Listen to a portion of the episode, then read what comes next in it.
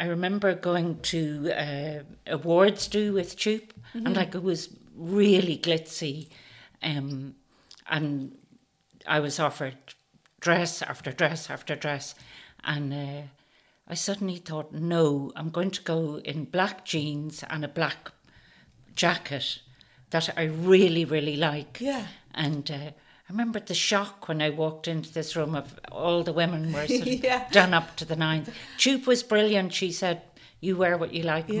mum."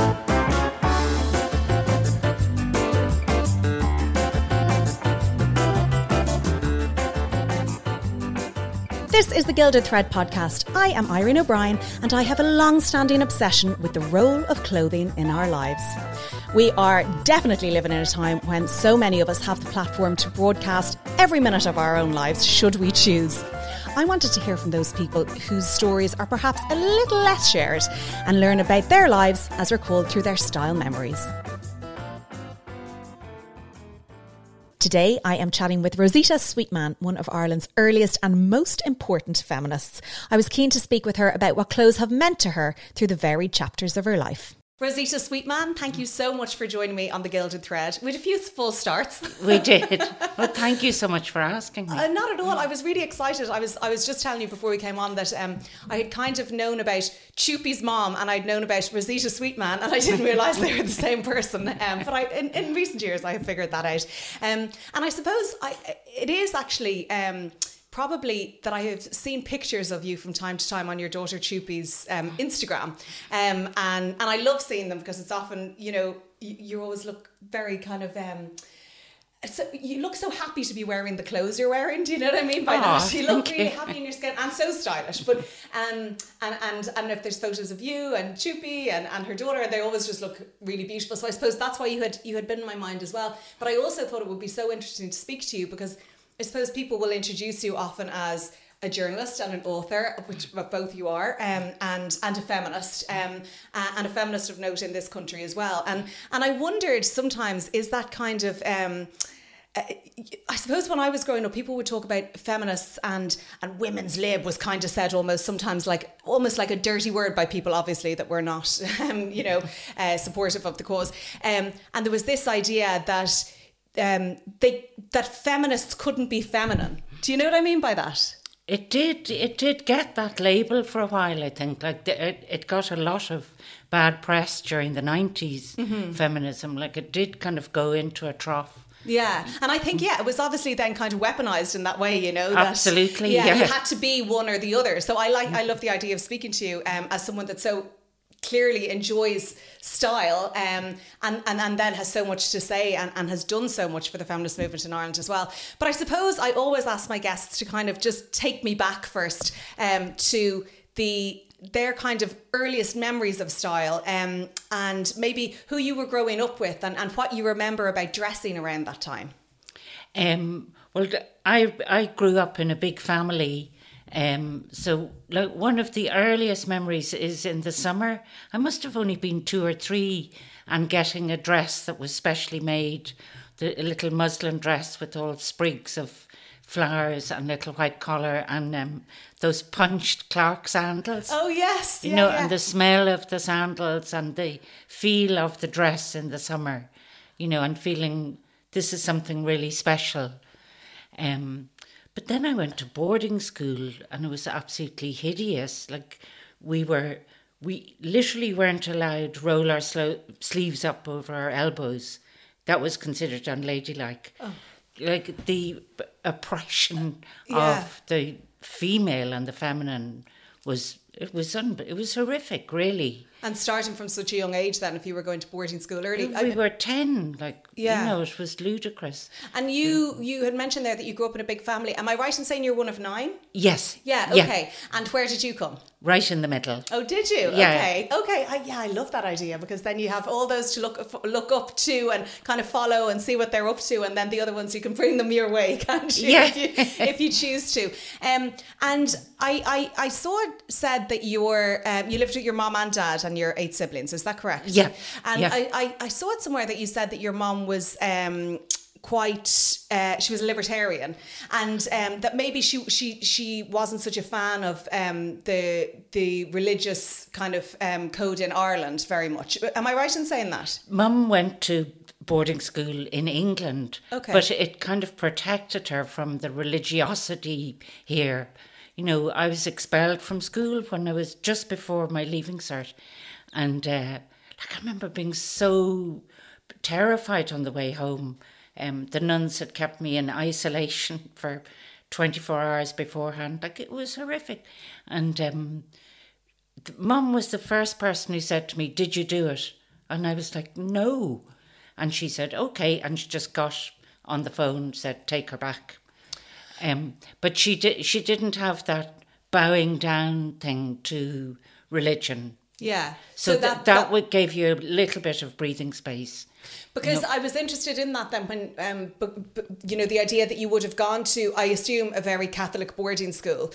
Um, Yeah. Okay, so she was able to kind of, well, how would I say? She was able to live within the um, restrictions of, let's say, the rules of those things, but she wasn't scared to push against the boundaries. Was that? That's a very good description. Yeah. Um, yeah. Do you mind telling us why you were expelled? Um, oh God. You don't have to. no, it's, it's just it was so ludicrous.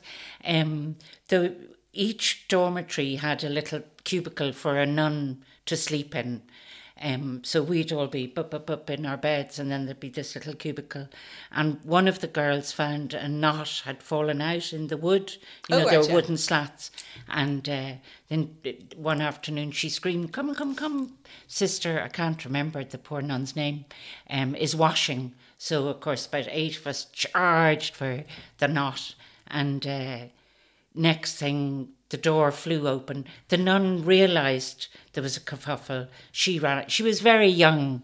It was probably horrific for her. Yeah. And uh, next thing, one of the big nuns came barreling in, Rosita Sweetman, even though I hadn't organised it or I wasn't at the whole, um, and I was, and of course nobody else said anything. It was like um, being in a dictatorship. You didn't say, actually, it was me. You know, you just let whoever was getting the the crack to Take get the it. fall. Yeah, take the fall. And what age were you? I was 17. 17 yeah, Yeah. 'cause it was just pre-leaving cert Yeah. so when when you came back to your mom at that stage then you were you were nervous about it you were nervous about going going back to to see what her reaction would be i suppose because you wouldn't have communicated with your parents before you got home would you were you just sent back I wasn't allowed talk to anybody. I wasn't allowed to ring them. Like the nuns laid it on with the trowel, you know, your mum and dad have sacrificed so much. Like, I remember coming home in the Bockety old train from Roscrea and just thinking, I'll throw myself out, you know, I'll like like I'll kill myself. oh rosita That uh, that you were that so was uh, like mum and dad did like once they said okay she hasn't done it it was grand. okay it was- because you thought they'd believe you they'd believe they would believe the nuns over you or that you had brought that shame that the nuns had said Yeah, the nuns were so dark. Yeah. You know, that that darkness kind of came in. yeah yeah Look at Oh God, you poor thing. I That's know, so- such a young age, and, and having been away from your family for so long, I, I imagine s- such extended periods. So, but let's um, boarding school is a terrible idea. really well. That's interesting though that your mom went as well. So had she had a very different experience from you in boarding school? Um, I think she did. Like she had a pretty hard time because she was. Um, she said she was always had to fight. You know, because they said, "Oh, you're Irish. You know, you keep pigs in the kitchen and coal in the bath." But mum was pretty feisty. Like Yeah, yeah. And um, did you know that growing up? Did you know that she was kind of obviously you would talk about that one incident, but that's later in your teens. But when you were younger, did you kind of know that she had that bit of feistiness about her? Oh yeah, Yeah. absolutely, yeah. And was it something you admired, or were you a little bit scared of it? Both, I think. yeah, Yeah, yeah, yeah, yeah. That's Yeah. the best way to be, I think, when it's something to do with a mom, isn't it? But let's go back a little bit again um, to not the boarding school and the and not being able to roll up your sleeves. But that kind of idea, you know, I find it so interesting when you're talking about that dress and you're able to recall the textures and you're able to recall the smells. And what was it? Do you think about? Do you think that that's your earliest memory of clothing, or do you think that it was um, is uh, very special that you were getting this? Was it new to you? Because as a, as, as a fa- in a family of nine, I imagine there was a lot of sharing of clothes and handing down of clothes. Um, I think it was just the whole thing of it being new, being summer. Hmm. Um, it's it's the earliest memory of clothes. Yes, yeah, and yeah, yeah. feeling really special. Like I'm in this dress, so I'm special. Yeah. I'm in these shoes, so I'm special. Yeah, oh, it's such a nice feeling. And I remember that when I was younger, and really like, and I see it sometimes in, in children now when you put a new, new pair of shoes, even if they can't talk, they're kind of clinking their ankles to you, I aren't know. they? you know, they're like they're really chuffed to have them on. Um, You see it with Aya, yeah. Like I said to her yesterday, that's the most gorgeous little jumper, and she just patted herself. oh like that. yeah, it's so. And, and I is your um, granddaughter who is um, two, coming up on two. Two coming next up on month, two next yeah. month. So gorgeous. Um, and when your um, was your mom staying at home with you all when you were younger? Your dad was going yeah, to work. yeah. And what was she wearing day to day? Do you remember? Or do you remember what her relationship with with um, clothing and dressing was? Um, my relationship with mum and sort of family thing kind of split into two. One where there was happiness, everyone was together, and then the sister younger than me died. Oh, I'm so sorry. and uh, it was like everything went into winter and mum like for years didn't care what she wore or i think she went into profound depression Yeah. and there was there wasn't counseling or support or you know Yeah, yeah. There was I'm nothing so sorry really, to hear that. And um, you know, it is. Um, I, I think you can see that with people that you know when they're in pain as well. That's it's. Uh, the idea of having having to think about what they would put on them, you know, it's Yeah. it's, it's it's just that they want something to, well, they have to wear something, you know, and that's just and that's just um, that's just the day to day struggle of even getting dressed. I'm sure when that when that terrible pain. And what age were you at that age, Rosita? um we would have been about 10 10 Yeah. yeah. Yeah. I lost my sister when i was nine. So uh, that's Oh. interesting when you talk about the um the winter. Things go into winter. I very Yeah. much yeah that very much resonates with me. And um um when you're were there were there um girls or boys ahead of you? Um the family is funny. My brother is the eldest and then there were eight girls. Oh Yeah. really? Oh really? Yeah. Oh that's fascinating we'll have yeah that's so, that's so fascinating because i'm i'm um I'm always, and, and, and I have a brother, and then there were four girls. I, you're winning, um, but I, am sure that thing he was constantly thinking, "Oh, another girl," you know, coming along there. And did you admire any of your older sisters' style, or were you interested in maybe kind of trying to get some of their clothes to wear? Um, there was lots of fighting over clothes. Yeah. Yeah. Particularly as we became teenagers and yeah. Yeah. And everyone got more and more into their gear. And where would you have been getting your clothes when you were a teenager? Because you were in boarding school. So what was informing your taste at that time? Um, I, I looked back at a diary from when I was 11, I think, and it just said, Summer, mum and dad got me a pair of black jeans. And that was like the summer. you know, whole entry for the summer. there weren't, you didn't have loads of clothes Yeah. in the way we do now, Yeah. you know. But you know, that's why I love having these conversations because I feel like um, most of the people that I'm speaking to as well, they're able to recall different things that they wore at different times and, and how the clothes made them feel because there wasn't an abundance, you know, and everything you got was um, either for an occasion or it was an occasion itself. The fact that you were, you know, getting that kind of that piece of clothing. Um, so is there was there any sister in particular who was kind of good at having nice gear that you would have liked? Okay, if- if I could if I could find her pieces, that's that's what I'd be interested in. Um, the sister just older. Yeah. Um, she was she had done ballet and um, she became a physiotherapist and she'd really good sense of style. You know, like um, so. Yeah, I always loved her things. Yeah, and where um, I was, I, I said to you earlier, and then I didn't let you answer. But um, yeah, what was kind of um, informing your taste, or where when you were looking to buy clothes, where were you going? Um, there was the jeans place down in Middle Abbey Street. Oh, was yeah. it? The, uh, the Levi shop. Yes. Um, but I can't really like.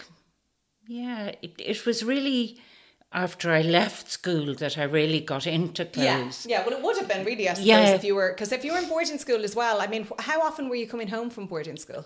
Well, you had the summer holidays. Yeah. Um, and then, but then small for Christmas and small for Easter. Okay, yeah, You know. yeah. Um, so okay, so you'd be taking your holidays, and then you'd be coming home, and and in one summer we know you got the black jeans, and then after that, I suppose were you coming into your own in every which way once you left boarding school? Did it feel like a, a um, I don't want to put words in your mouth, but did it feel like any sort of kind of release to, to oh be out of there? Oh my? God, a hundred thousand percent. Yeah, like I think we all went a bit mad. Really? Because Yeah. there was such repression, you Yeah. know, and then you came out into the world and it was the 60s and everything, you know, clothes were exploding, music, fashion. Yeah, yeah, know. yeah.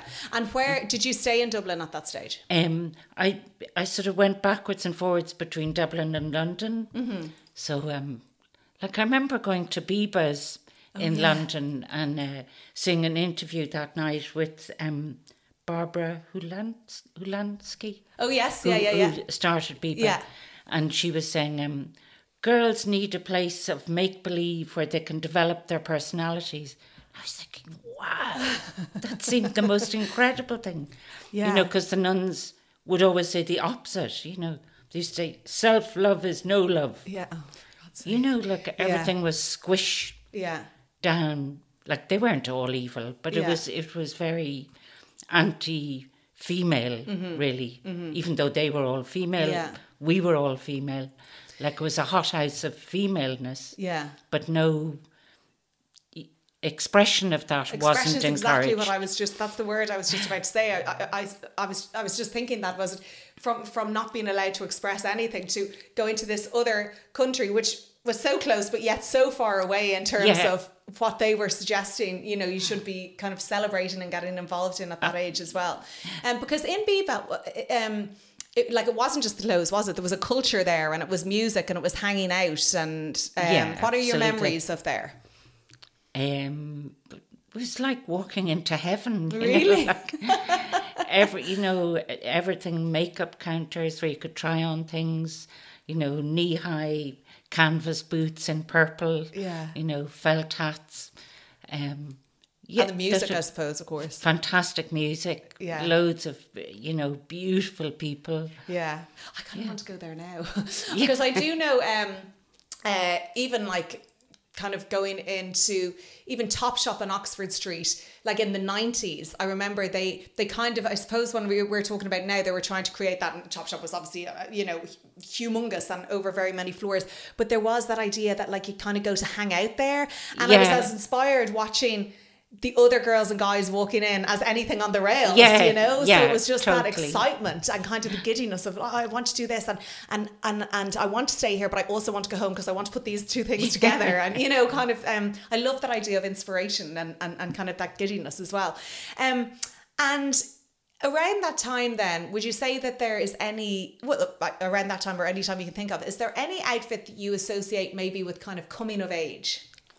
Um, those mirror specs, you know, huge mirror specs. Yeah. Ironed hair. Yeah. Um, a suede jacket, a mini skirt about that length. I love it. And uh, knee high boots. You know, and thinking, yes, I am the absolute bomb. I love that. I love that. And can't you really as well? Um, you can recall that feeling, can't you? Of how good yeah. you would feel in something. And do you think what is it about that outfit in particular? Is it that when you picture yourself at that time, that's what you picture yourself in, or is it that you remember how you put it together or where you got it? Um, it was, the- I suppose, it was the feeling of the power of your sexuality. Mm-hmm. Really, what it was about. You know, look at this. you Yeah, know. yeah. And so, did you get that outfit in London? Um, I got it. Um, no, actually, I, I think I got it in Dublin. Okay.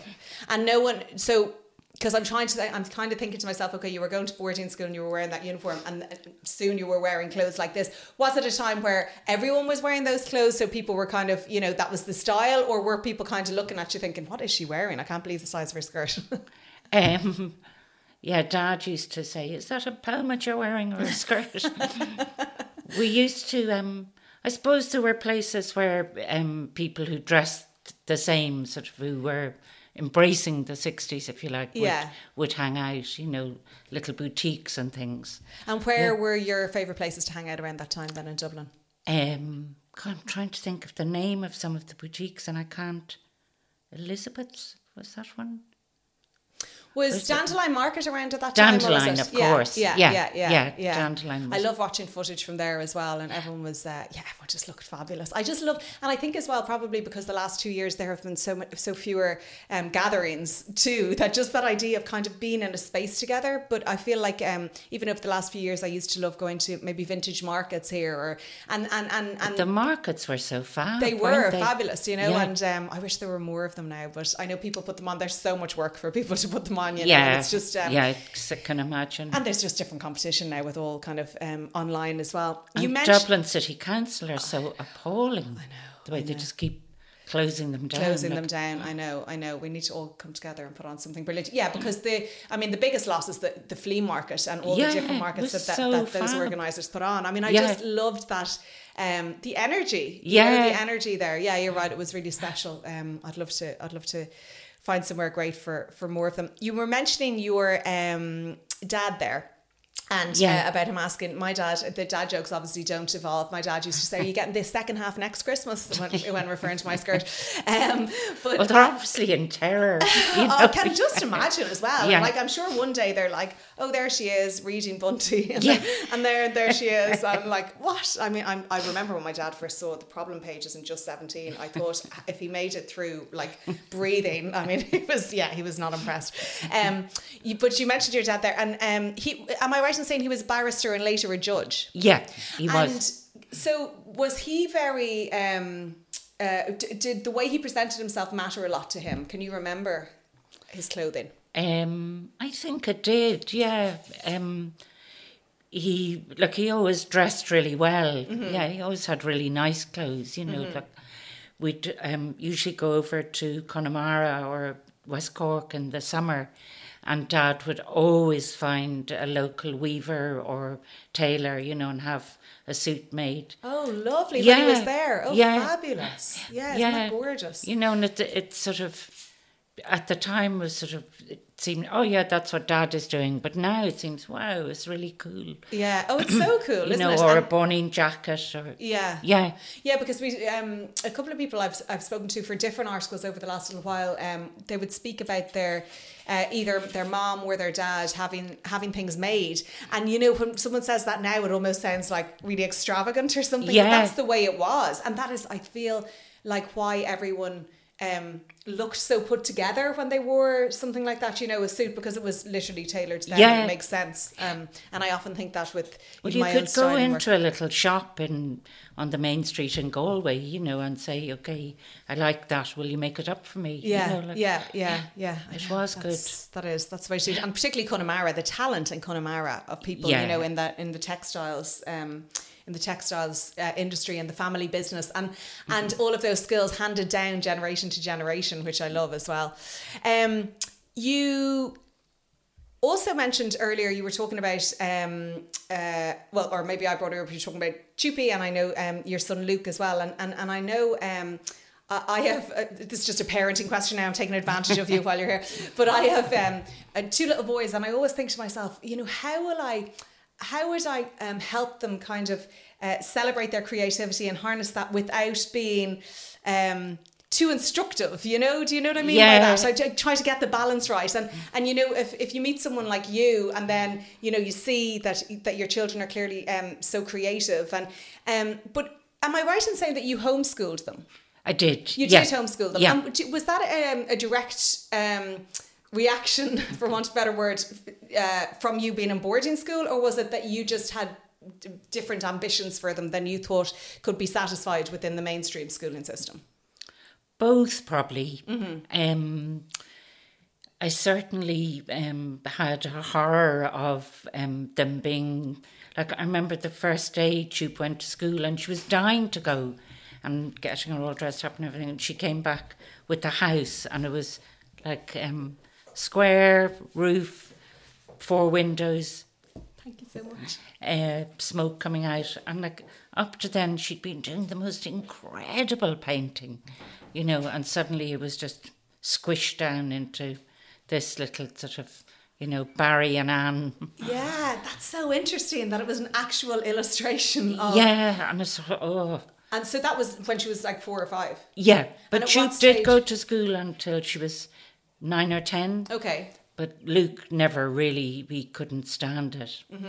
And did you, was that daunting? I'm, not- I'm not going to be able to homeschool. I'm not clever enough or patient enough to homeschool my two boys. So, um, but um, but I do, but I am conscious of that, of what they're exposed to, because we're sponges, aren't we? You know. Yeah. So, um, so trying to kind of get that balance right. But what was it um, that you felt would well, I, well, you've kind of answered it. I uh, sorry, I'll start again.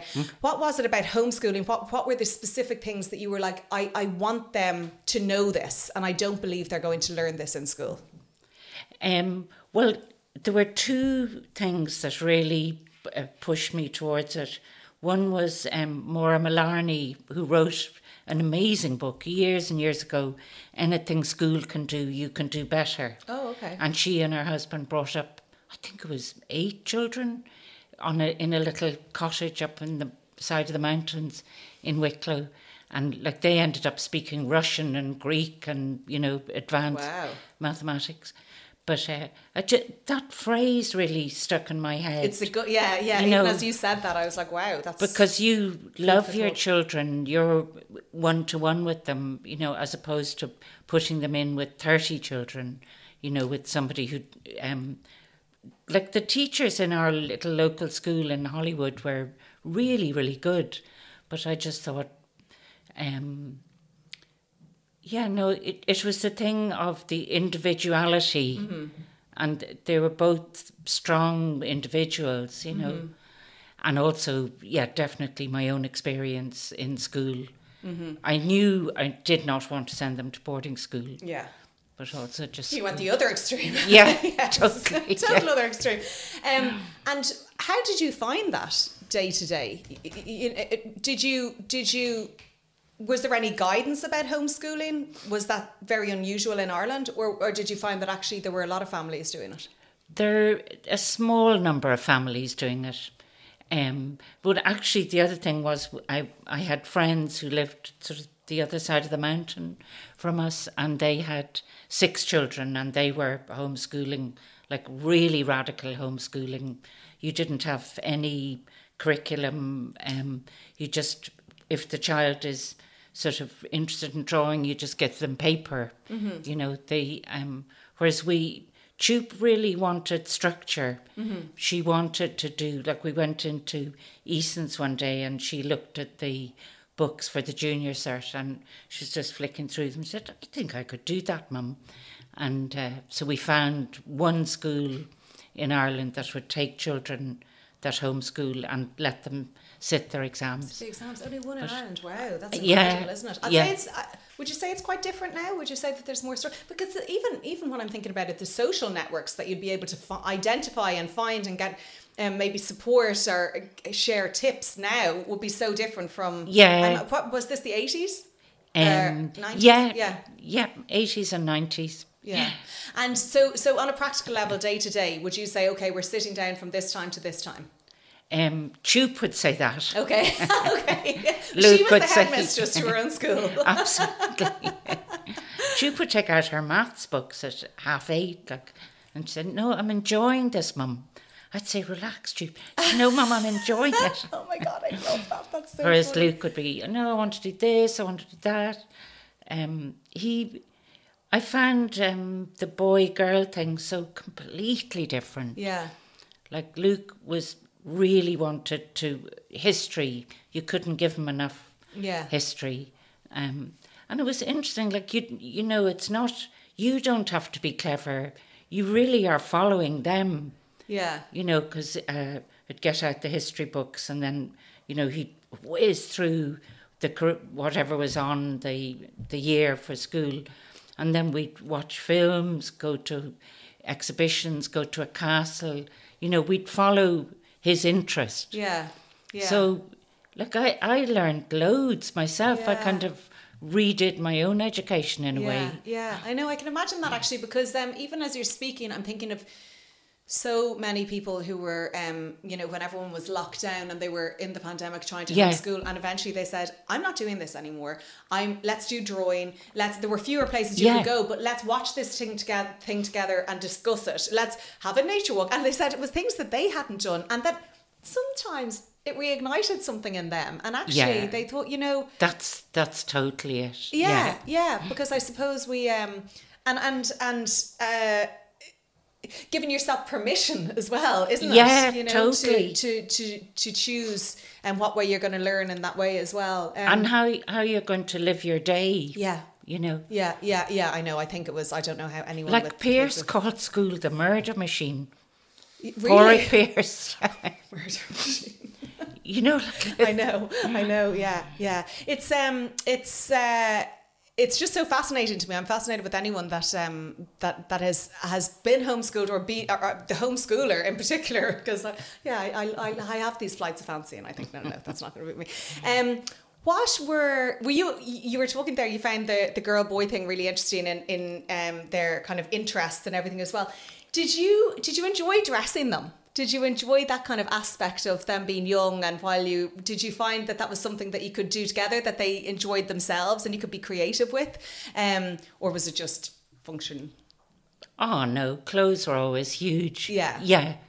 But then when you are at home, you can be much more relaxed. Mm-hmm. You know, they could go around in tracksuit bottoms or Yeah, whatever. yeah, yeah. You know, until we were going out somewhere. And so, do you think you've passed that love of kind of style and kind of playfulness with your clothing onto your children? Um, I'm not sure they think that. They probably think the other way around. Well, I think we do though. We we, we influence both ways, Ah, don't we? totally. Yeah, totally. Um, and I think that that's I I kind of love. Um, you know, we think we're in certain roles for a while, and then we realize, oh, hang on, this is all pushing back this way, and I'm the one kind of learning, and I'm Yeah. being influenced and getting enjoyment from that as well. Is there any um, piece of clothing that makes you think about love in any form, any type of love? uh, when uh, and Luke were so young still, like they must have been very young teenagers, but we'd gone down to the square in Tallaght. We, we, it was kind of our playground. You Yes, know. yeah. If we got really bored, we'd say, okay, let's go to the square. And uh, they went down, they sort of said, You sit there, mum. And they disappeared for about 20 minutes and came back with this Quin and Donnelly coat that they'd seen in a sale that I had looked at um, in sort of silver thread. It was the most beautiful thing and fitted like a glove. And they had gone off to surprise you. Yeah. Oh my god, that's the cutest thing I've ever heard of. That is absolutely It was gorgeous. amazing. I, and I remember sitting in Bewley's with the coat and just thinking, I'm going to remember this forever. like a- forever, uh, forever. Yeah. You could almost burst, I'm sure. like, and they Yeah. would have been so thrilled with themselves, I imagine. Yeah, yeah. Oh, that's so lovely that they had gone and done that and just sat you down. I was thinking they were going to come back showing you runner boots that they wanted or something like that, you know. Um, and Quin and Donnelly, so beautifully made, Oh, I'm sure as stuff well, was and so last for gorgeous. so long. Yeah, Yeah. gorgeous. Oh, that's such a beautiful one. Is there um, is there a time that you? because I was thinking about this in relation to kind of your your feminism and activism, but it mightn't be that at all. But is there a time that you've ever kind of put on a piece of clothing that that shifted how you felt about yourself, or helped you shift how you felt about yourself? Um, God, I think that happens every day in a Really? way. Yeah. You know, if if you put on something and you think, oh, okay, it'll be grand, and then an hour later you feel like absolute shite. Yeah. And you know, you just have to go and change it. Yeah. You know, clothes and us are so plastic, I think. Like, Mm-hmm. they've such a big effect. Yeah. You know, and even it doesn't have to be something, you know, really expensive or just something that, yeah, no, this is me. I feel okay. Mm-hmm. I'm good in this. It's me. I think that's so important. And you know, I have these conversations all the time with them. if I'm doing styling work, let's say closet edits with people, Yeah. and uh, and and you know, people are saying, but, but you're getting rid of so much, and I'm going to have so little now, and and you know, we might be donating it or selling it or upcycling it or doing something, and I'm saying, but you know, you sh- you shouldn't have anything in your wardrobe that uh, it'll do, you know, because if that's how you're starting off your day by putting that on, or Yeah. that feeling like I hope no one sees me in this, you know that you're putting yourself at such a disadvantage. Yeah. Um, and I, I have this really. I mean, I'm sure I've said it loads of times on here, but you know, this idea that your clothes are talking to you all the time. So when you open your wardrobe, it can be so many different things that they're saying to you, and it can be you spent too much on me, you put on too much weight, da, da, da, you know. So I don't want any any people bringing you down, any clothing bringing you down, you know. And I think I I, I love that idea that you know you just think to yourself, no, I, this is off. Let me get my clothes changed. Yeah. And and I just feel different. It does. It can it can shift your perspective, and it can really shift kind of um, your outlook as well Totally, yeah. when you were um uh I, I just wanted to take you kind of I, I guess we're talking about maybe in um, the uh, early 70s when you became when you joined the Irish Women's Liberation Movement. I, am I right in saying that that actually was in existence for only nine months? Even Yeah, though it, yeah. What year was that? 1972. Okay, and Yeah. how was it that you came about um, to be part of it? Because I, I know, I, I, I believe you were working as a journalist at that time, and I think that it was made up of lots of different journalists. And am I right in saying so many were writing for the? I'm, I'm smiling because it was the women's pages. Like you could only Yeah. have so many pages on a on a publication for women. Um, but perhaps you could tell us a little bit about about the women's pages, about what you were working on at that time, and how you came to meet the other women involved. Well, I was uh, working as Mary Kenny's assistant Oh, in yeah. the new women's page in the Irish Press. Okay. which uh, the editor thought was going to be a nice, calm women's page. And Mary Kenny arrived in in green satin hot pants, smoking a pipe out to here, a hat with a feather out to here.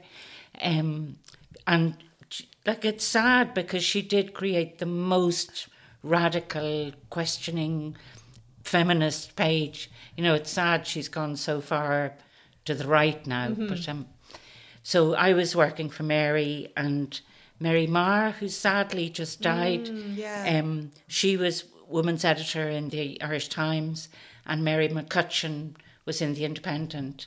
And like as Mary Kenny said, we went out and made the news, and then we came back and wrote about it. Yeah, yeah, that's Um, amazing.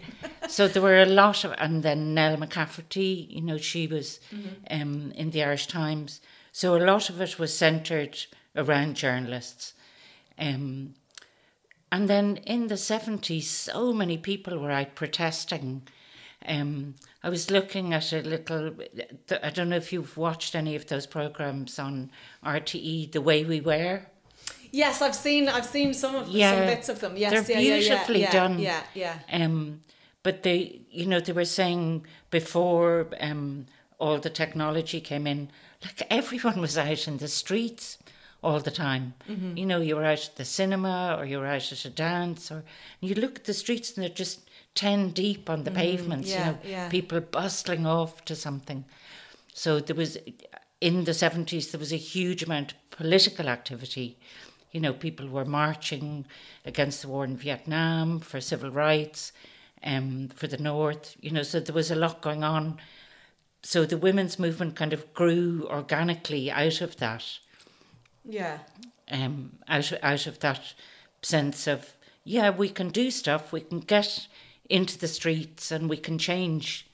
You know, there, there was that feeling that you could change stuff. Like people were owning their power a little bit, or kind of um, or, Yeah, or- that- was it was it that they were seeing that they could change and there and then thinking, well, hang on a second, so much needs to be changed here. Well, like Máirín de Burca, who is really the person who founded the women's movement in Ireland, she she was in jail because she just fucked eggs at Nixon's car.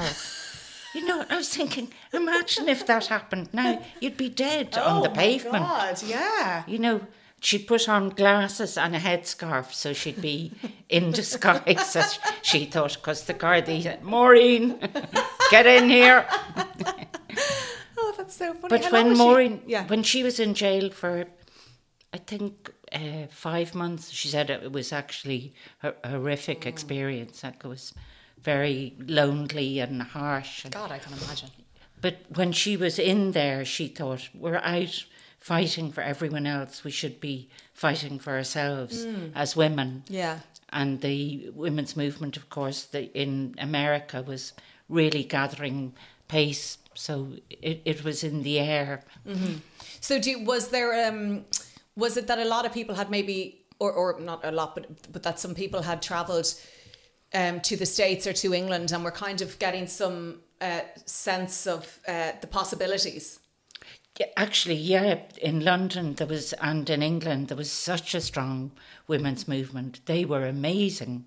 So people um, going backwards and forwards there, and then um, Mary Maher went over, went back home and came back with the books. You know, sort of Betty Friedan, and it's so.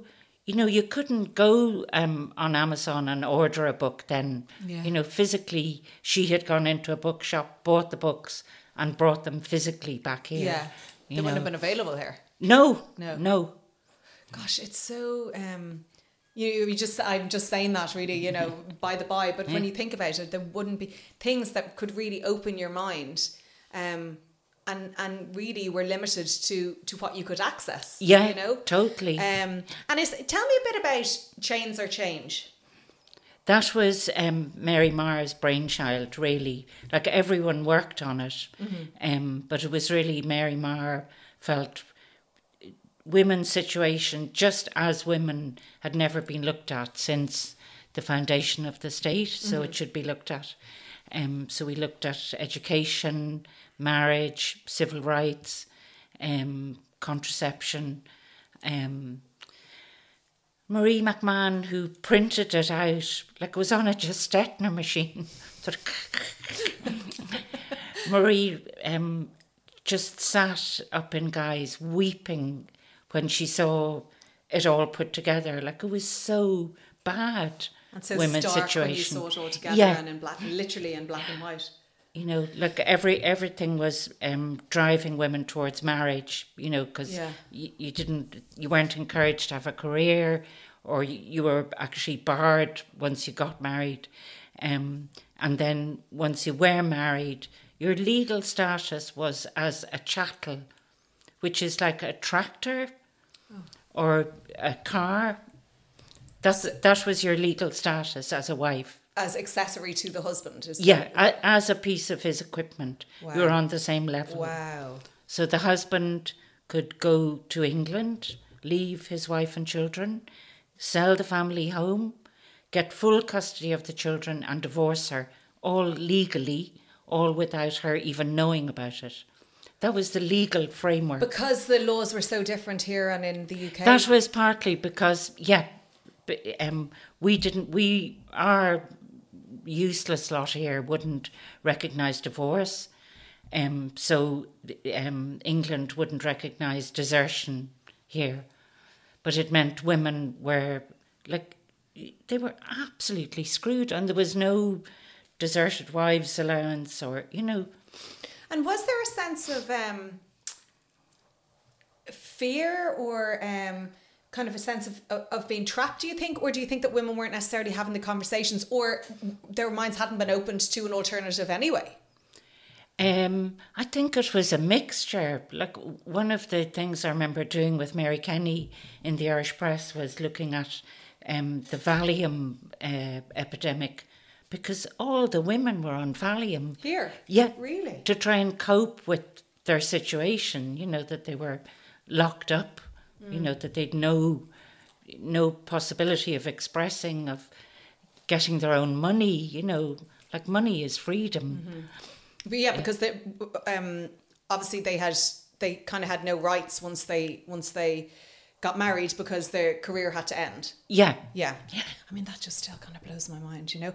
Um, like on in terms of people knowing when we um we launched Chains or Change on the Late Late Show, and it was all supposed to be terribly um, sophisticated and beautifully argued, and it ended up an absolute scream fest. So I believe I really want. I've, I've I've looked for footage and I haven't been able to see footage of it, but I I've read about this RTE before. wiped it. You're joking. Yeah, you cannot get it. Okay, well I'm going to ask you to just kind of tell us a little bit about it, but before you do, I just want to Yeah. make sure that the that the listeners know exactly what Chains or Change is. So it was not a manifesto. No, No, it was actually so so so tell me who was involved and what the actual document was. Um, the document was looking at how women, what women's situation was in 1970s And Ireland. demanding change. Um, we had six demands. Yes. You know, like equal rights in Yeah. education, equal the end of the marriage bar, free contraception, um, housing, one family, one house, Mm-hmm. which sounds so lovely now. um, but uh, no, it it wasn't really a manifesto. It Yeah. was more a look Yeah. and it was the first time that women's situation, just as women, had been looked at. And was there an appetite for um, for women on the street to get their hands on this and to read it? And, and what was the general reaction? After the Late Late Show, like it sold out completely the next day, and it just kept selling out as quickly as we could print it. Okay, well then you better tell us about the Late Late Show. oh, were you surprised that you were were you invited or did you ask to be to go on the Late Late Show? Um, Mary Kenny met Pam, who was one of the researchers on the Late Late, and uh, Mary said, "We'd be great, we'd be brilliant, have us on." And uh, she came to one of our um, sessions in Gaj's restaurant, and um, she said, "Okay, they're all completely mad. They make great telly." Because the sessions in Gaj's restaurant was where you would all get together Yeah. and discuss these things and, and make plans. Yeah, Yeah. they're a weekly Monday, every Monday. I'd say there was serious energy and power in that room. Oh gosh, I'd love to have been there. Um, can I? I don't know if you know the timelines, but before you tell us about what happened that night on the Late Late, was this? Because I know there's that famous footage of Gay Byrne with the condom. Was it after that? Um, no, I think it was before. Or was before that? Okay, Yeah, maybe you led the way for the condom. yeah, I think we liberated him a Yeah, bit. exactly, exactly. So tell us, yeah, let us know what happened on that evening. Well, it was supposed to be um, very calm, all arguments very well put forward. This is what you had all agreed. Yeah, like so you didn't come across hysterical, I suppose. Was the- exactly. yes, okay. Yeah, it Yeah. was to be a sophisticated, Yeah. well argued evening. Um, Lelia Doolan was on the panel. Um, Nell was on the panel. I can't remember who else was. And uh, then Mary Kenny wasn't allowed on the panel because everyone knew Mary would go over the top. Okay. So Mary's listening to all this backwards and forwards, and she's getting very fed up. So she stands up on hands on hips and In the audience? in the audience, and she said um, th- something along the lines of, "There isn't a single politician who do anything to forward women's rights in Ireland." And um, Garret FitzGerald, who was sitting by his fireside, um, jumped in his car and drove to RT Studios and was immediately ushered in to the studio, sitting up, you know, pride of place. That is the most extraordinary happening. Um, you know, and like every, we were all a bit gobsmacked, but you know, he was Garret FitzGerald. He had this big booming man voice. You know, it was such early days. Yeah. we didn't sort of say, "No, come on, this is ridiculous." But um, every, the whole thing went bananas, and it was actually brilliant. I think because if we had kept going with the beautifully Softly, reasoned softly. arguments, um, it would have stayed very academic. Mm-hmm.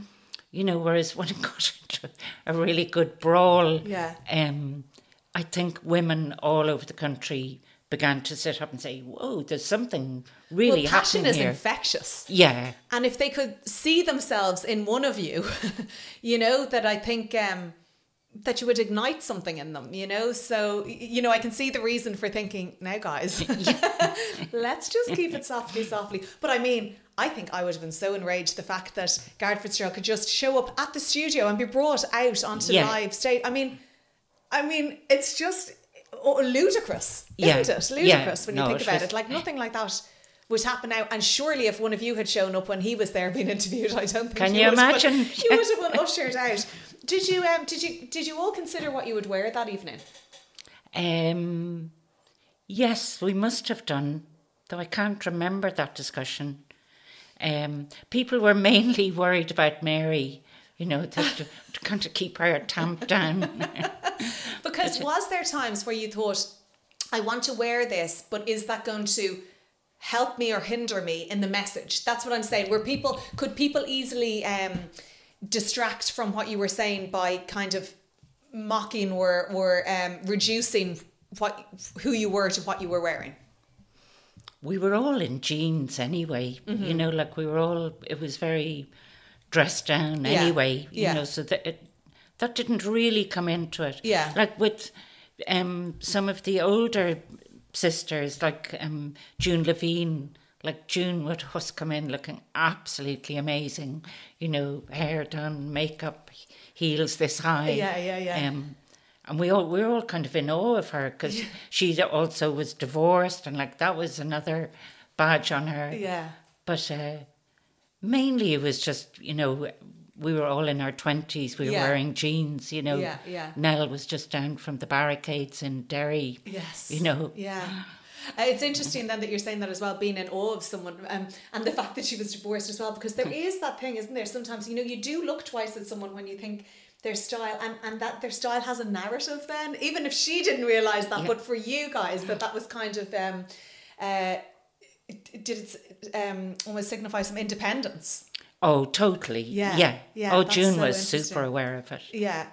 Um, when uh, the other thing that happened around that time was the contraceptive train, which is when um, a number of your sisters went up north. Um, Yeah. Well, you can tell us what the, the, the thinking behind the whole day. Well, again, it was Mary Maher and Nell McCafferty's brainchild. And it was to try and push forward the contraceptive debate, which was completely stuck. Um, so the idea was um, take the train up to Belfast, buy the pill, come back and take it in front of the customs officers in Connolly Station and um, sort of challenge them to arrest us. Because that by law, that's what they should have done. Is Yeah, arrest you, right? Yeah. Um, so uh, I actually was bold. I stayed in bed because I had a very nice lover Oh, Amazing, amazing. who was English and had contraceptives. Oh, well, listen, you were doing your bit for the cause then, weren't you? I love it. While they all went up north. Okay. um, they arrived into the chemist in Belfast, and the guy said, "Where's your prescription?" It was on prescription in the north. You could get it, but you had to have a prescription. Okay. So they were, um, and then Nell had a very clever idea. We buy loads of aspirin because who's going to know the difference? Yeah. you know, nobody. Because you didn't have the prescription. no, Or they didn't have the prescription. Yeah. nobody had Yeah, realised that was an issue. And then people bought um, spermicidal jelly and the cap and, Mm. you know, anything they could lay their hands on. And uh, and then uh, came back. And um, like some people were really, really nervous. Um, Marie McMahon was really nervous because um, she's from a working class background. She was terrified her mum would see it and, you know, be horrified at her daughter doing this. Um, But it was on the news. it was, yeah. Yeah. She sent her sister up with three kids to distract the mum Oh, when the okay. news was on. Okay, there was no catch up player or anything. No, no. right? Everybody quiet, the Yeah. news is on. That's so funny. And when they got back, um, they weren't arrested. No, no. Because they had support, is I that- was there um, for the com- coming back. Mm-hmm. Máirín de Burca had um, organised a welcome home um, party. So there were about 40 of us, I think, standing, screaming, let them through. And um, Mary Maher had made sure it was on World Media Day. So Oh, there wow. were lots of cameras. Yeah, there were. So- I, I saw the footage of um, when they get to the gate. That's Yeah. yeah. that I saw. I was so emotional watching that. Yeah. like, it took me by surprise, you know, because I think you know there's so much that it's not that I take for granted. I know what what our history is, and I know it's very recent, but it's just um, to see all these women how passionate they are, and and I think as well. I was thinking, you know, sometimes I hear people say uh, people that are to me such feminists they're such empowerers of women and and um, supporters of their sisters. And but I might hear them say well I'm not a women's libber you know and they're still to this day saying it as if that's um uh, it's just something that you wouldn't want to be. And and and I feel like gosh why is there such a kind of detachment? Because actually these women were fighting for something that you have benefited from you know? Why do you think there was that kind of um um detachment is the wrong word but division Um, I think the patriarchy is still incredibly powerful. And by the patriarchy, I mean a system which allows very alpha males at the top to cream off everything. Mm-hmm. They keep men disempowered down below, mm-hmm. but it's hugely um, about controlling women. Um, and it's like women make a little push forward and then there's a huge pushback. Mm. You know, like we had repeal, which was such an incredible vote. Mm. Like people felt so good. Mm. And now we've got the National Maternity Hospital being handed to the nuns. Mm. You know, so it's like forward and then push back. Yeah. yeah. You know. Yeah. So I, I think it's um you know, sometimes think, oh yeah, we've got everything now.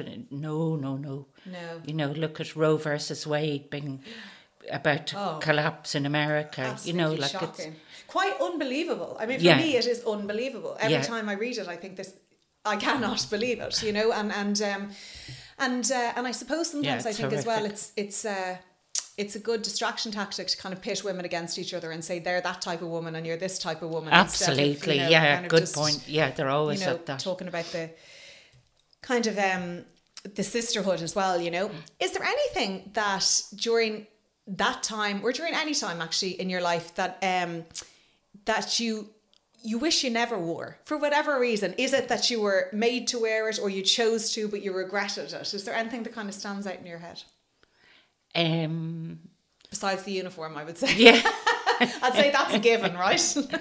there was a horrible time, sort of, just um, coming up to leaving school and before getting one's own power, um, where you're sort of made to wear pastel dresses. Oh, yeah. You know, and go to dinner dances. Yes. And, yeah, yeah, yeah. yeah. They're, they still evoke horror.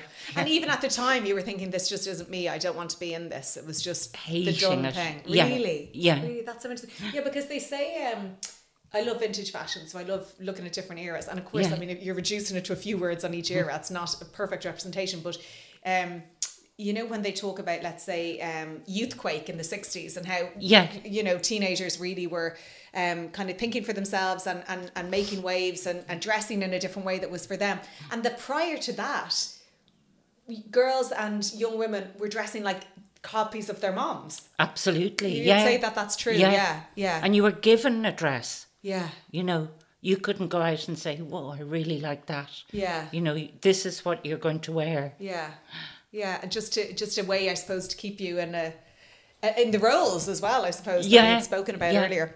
You have written um, a number of books, um, and um, was your was your first book Father Comes First, or was that um, on our knees was, was my first, first one. Okay, yeah. were, were they around the same time though? They seemed um, early seventies. Early seventies. Okay, yeah. so on our knees, then Father comes first, and then on, on our, our backs. backs. Right. Yeah. I'm going to ask you to just kind of set your mind back to each of um, those times because I haven't written a book. I hope one day that I will. Um, you will, and thanks, thanks. I think viewers. Um, and I think that if I was in the middle of writing a book, it would be such a huge undertaking of the body, mind, and soul um, that I would be able to recall very much who I was at that time, even though I'm sure that it was such a blur and such hard work. But I wanted to just ask, let's say, even on those three books that we're talking about, can you remember kind of who you were like when you look back is there a picture of who you were and kind of the clothes you were wearing at that time in in, in each all three of those instances um, each of them was actually totally distinctive mm-hmm. um, like on our knees um, I wrote it in, in I was still living with mum. Mm-hmm. Um, she and I were in the house, and she was sort of at the top of the house, and I was at the bottom. Mm. You were very um, young writing that book, right? I was 20, I think. Yeah. 20, yeah. Yeah. I mean, to me, that seems really young. oh, God, it seems young to me as well. but, uh, you know, and I'd hammer away on a little portable Olivetti all day, and then I'd run up to mum and uh, she would go through it. Oh, really? Um, and then uh, with Fathers Come First, I was in Africa, in Tanzania. So I was sitting um, very early in the morning, sort of with as little on as you could bear because it was so hot. um, again with the same Olivetti, but I was writing about a convent in Ireland sitting in Africa. So that was funny. Yeah, and and do you think that that actually helped that you weren't in Ireland when you were writing that? The actual physical um, removal of yourself from the country was it? Was there anything that kind of aided your uh, being able to use your mind's eye more? It wasn't a conscious decision. Mm-hmm. It was. It was only after that I thought, God, that was so weird. Like there I was, and virtually on the equator, and I'm thundering away And what about brought you it. to Tanzania? Um, my ex-husband worked. Um, he was a development economist, Okay. Chupi and Luke's dad. Okay. So um, he got a two-year contract in Tanzania. Okay. Yeah. So so for that book, you'd very little on. That's what the memory is. That's so funny though, because I could, I, I, you know, even when you're talking about it, I'm thinking of kind of the heat, and, and I'm, I'm I'm imagining, you know, could you get your carry-on luggage? Could you get your Olivetti um, typewriter on? I don't know, Ryanair, you'd be paying a little extra for the weight, wouldn't you? Um, and then. On our knees, you remember that time just being in your house a lot, so just being in cozy clothing, was it? And Yeah, kind of- absolutely. Yeah, tons of clothing. Yeah, Yeah, yes, Because I was sort of down in the basement. Yeah, yeah. And then uh, I love that. I love how we can picture ourselves sometimes. You know, it's like you Yeah. can look down, and then um, on our backs. Um, on our backs was written in Connemara. Oh. Um, with uh, I was living with Aidan Higgins at the time, a writer. Yeah. So he'd be thundering away in a room up there, and I'd be I was down here. Um, again, quite a lot of clothes. Yeah. Because there was a stone cottage in Connemara, beautiful cottage. I like the extremities that you, you're, you're putting yourself in for your um, for your writing. Uh, had you purposely gone to Connemara to write that book? Um, no, uh, no, I hadn't. I I um, met uh, the publisher at a party and um, was talking about it. It's about sexual attitudes. yeah. and uh, I remember Aidan just saying to the publisher, "Oh, I think she could beat a, a bit of dust out of that old carpet yet."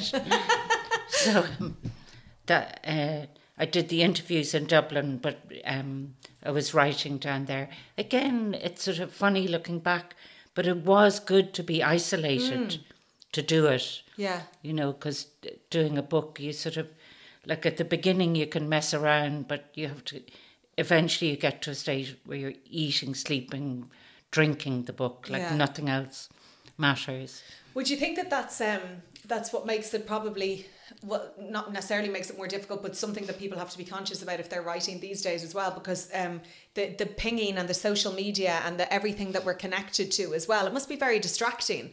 Um and and if you just let one opinion filter in, sometimes that I imagine can throw you off course. Totally, yeah, Yeah. yeah. No, you have to turn off everything. What is your writing practice like now? Um, the only writing practice I know is write. You Yeah. know, like Yeah, but you are Okay. writing still all the time. yeah. Well, Yeah. I, I published um, feminism backwards. Yes, yeah, yeah, the year yeah. before Yeah, last, amazing. and um, now I'm doing with Chupi a children's book Gorgeous. about um, women who've really made a difference. Like I want to call it the screaming sisterhood, but it's probably a bit much for little people. The squeaking sisterhood. you can have it. You can have it. oh, that's absolutely gorgeous. So um, and when when will that come out? We'll hear Um, all about it. I'm we sure. haven't we haven't um, got to a publisher yet. Yeah, yeah. But just putting that together. That's fabulous. Yeah, it's really interesting writing for children because you, you sort of start off with reams and reams of Yeah. words and then you just have to. Yeah, yeah. Oh, I'll be know. fascinated to read that. How lovely that you're It's doing a it good together as well. discipline. And then, because feminism backwards as well, it's it's um, it's fascinating because you were documenting feminism in Ireland, but also telling your own story. Um, so that I imagine was um, uh, maybe I'm wrong, but was that a, a very different approach from any of the other ones? Um, doing a memoir and more the of yourself? Yeah, because you had to do the physical writing and the research, and then bury your soul. yeah, the dreams were pretty crazy. You know that thing when you're really digging in. Yeah. Then at night your head is sort of downloading these crazy Yeah. dreams. Because you mentioned earlier about keeping a diary when you were younger. So had you kept diaries that you were able to um, read again, or were you surprised by what your own mind could just recall? I think writing is sort of like gardening. You know, you go into the garden and pull at the earth and separate out the flowers and the weeds, and everything starts to come back. Mm. You know, mm. it's there. It it's just it it takes time to and sort of going down into yourself, mm. I suppose, to to let it come up. Mm. And how long did that take you? The whole process of that book. Um, it was about a year um, writing, and then there was, I'd say, six, seven months editing and backwards and forwards. Mm-hmm. You know. Um, Why did you call it feminism backwards? Um, I felt I I was in my twenties when the women's movement here was founded. Mm-hmm. So I was having a brilliant time. I was in love. I um, adored my job. You know, everything was easy. Mm-hmm. Um, so I really loved feminism, but I only really got it when I became a separated wife, and suddenly that thing of being on your own with two tiny children then suddenly, Christ, yeah, I now I really understand feminism, mm. the nuts and bolts of it, you know. That's so interesting, isn't it? So So I sort of understood it backwards. Yeah. Because all of the things that you were um, passionately campaigning for and working for and everything was um, an idea more than a reality for you at that time. Is that would that be fair to say? Yeah, it, it was kind of academic. Mm. Yeah. Yeah. Like I felt passionately about it, but of it, course, yeah, yeah, didn't, yeah. Like even say um, the battle for contraception. Mm-hmm. Like I felt, yeah, really passionately about that. But you could get contraceptives if you knew a doctor in Dublin, mm-hmm. You know, and all of us did know a doctor in Dublin, and he'd give you a prescription, you know, to uh, regulate your period. Yeah, that was yeah, the. Yeah. Um, the spiel. I think that might still be the spiel for uh, people. I need to regulate my period. That's still going on. Um, I, we've chatted for ages now, but before I let you go, I just had two questions for you. What what what would you say is the role of clothing in your life, Rosita? Um, what is the role of clothing? I I think clothing is incredibly important um, to how you feel. Um, I I suppose also I've changed um, in that I don't I a lot of clothing comes to me now. Mm-hmm. Um, I don't go into shops the way I used to. Yeah. And I suppose we've all become so aware of the wastage in clothing. Yeah. Like it's wonderful what you're doing of vintage fashion and like charity shops are such mm. fun yeah. to go into.